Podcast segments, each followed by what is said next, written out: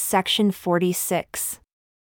A revelation given at Independence, Jackson County, Missouri, August 7, 1831, through Joseph Smith, Jr.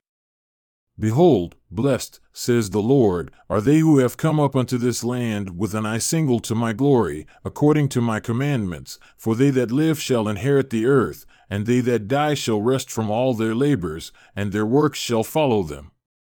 And they shall receive a crown in the mansions of my Father, which I have prepared for them.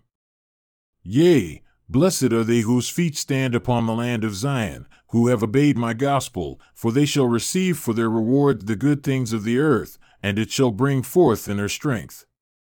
And they also shall be crowned with blessings from above, yea, and with commandments not a few, and with revelations in their time, they that are faithful and diligent before me. Wherefore, I give unto them a commandment, saying thus, You shall love the Lord your God with all your heart, with all your might, mind, and strength, and in the name of Jesus Christ you shall serve him. You shall love your neighbor as yourself. You shall not steal, neither commit adultery, nor kill, nor do anything like unto it. You shall thank the Lord your God in all things. You shall offer a sacrifice unto the Lord your God in righteousness, even that of a broken heart and a contrite spirit. And that you may more fully keep yourself unspotted from the world, you shall go to the house of prayer and offer up your sacraments upon my holy day. For verily, this is a day appointed unto you to rest from your labors, and to pay your devotions unto the Most High.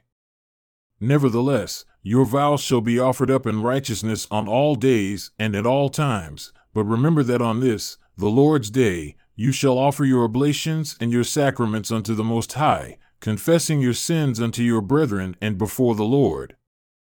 And on this day, you shall do none other things, only let your food be prepared with singleness of heart, that your fasting may be perfect, or in other words, that your joy may be full. Verily, this is fasting and prayer, or in other words, rejoicing in prayer. And inasmuch as you do these things with thanksgiving, with cheerful hearts and countenances, not with much laughter, for this is sin, but with a glad heart and a cheerful countenance. Verily I say that inasmuch as you do this, the fullness of the earth is yours. The beasts of the fields and the fowls of the air, and that which climbs upon trees and walks upon the earth, yea, and the herb, and the good things which come of the earth, whether for food, or for raiment, or for houses, or for barns, or for orchards, or for gardens, or for vineyards. Yea, all things which come of the earth, and the season thereof, are made for the benefit and the use of man, both to please the eye, and to gladden the heart, yea, for food and for raiment, for taste and for smell, to strengthen the body and to enliven the soul. And it pleases God that he has given all these things unto man, for unto this end were they made, to be used with judgment, not to excess, neither by extortion. And in nothing does man offend God, or against none is his wrath kindled, save those who confess not his hand in all things, and obey not his commandments. Behold, this is according to the law and the prophets. Wherefore, trouble me no more concerning this matter, but learn that he who does the works of righteousness shall receive his reward, even peace in this world, and eternal life in the world to come. I, the Lord, have spoken it, and the Spirit bears record. Amen.